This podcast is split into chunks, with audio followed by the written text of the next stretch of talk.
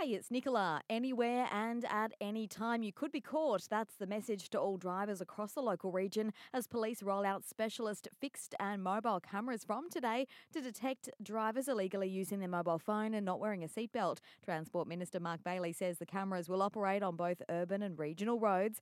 Sunshine Coast drivers will receive a $1,033 fine and four demerit points for mobile phone offences and a $413 fine and three demerit points for each vehicle vehicle occupant detected not wearing a seatbelt.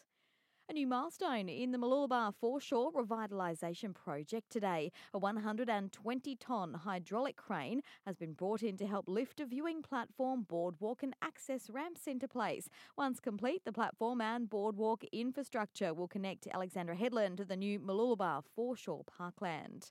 And it's Donate Life Week with Sunshine Coasters being urged to sign on as organ and tissue donors. CEO of Organ and Tissue Authority, Lucinda Barry, says it isn't hard to do. There are around 13 million Australians aged over 16 who are eligible to register but actually haven't done it yet. We know the majority of Australians support donation, and in fact, a recent poll of 60,000 Australians showed that four out of five say they'd be willing to donate their organs when they die. We're told figures for 2020 were encouraging given the uncertain times we faced at the beginning of the pandemic, but the Sunshine Coast Hospital and Health Service would like to see double those numbers for registrations this year. In the past 12 months, more than 3,000 people here on the coast registered to become an organ donor.